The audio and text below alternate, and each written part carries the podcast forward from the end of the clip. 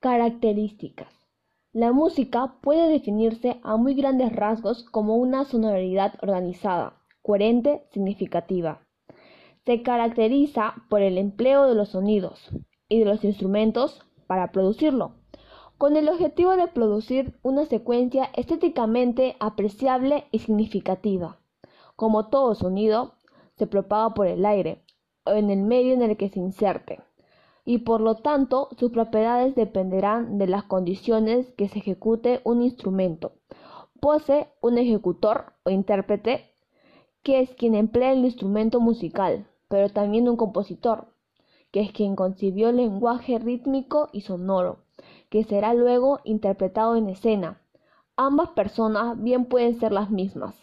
Se componen de cuatro parámetros fundamentales, que son la altura, que no es más que la frecuencia de los sonidos producidos, permitiendo clasificarlos en graves o bajos y agudos o altos, dependiendo de cuántos siglos completen por segundo sus vibraciones.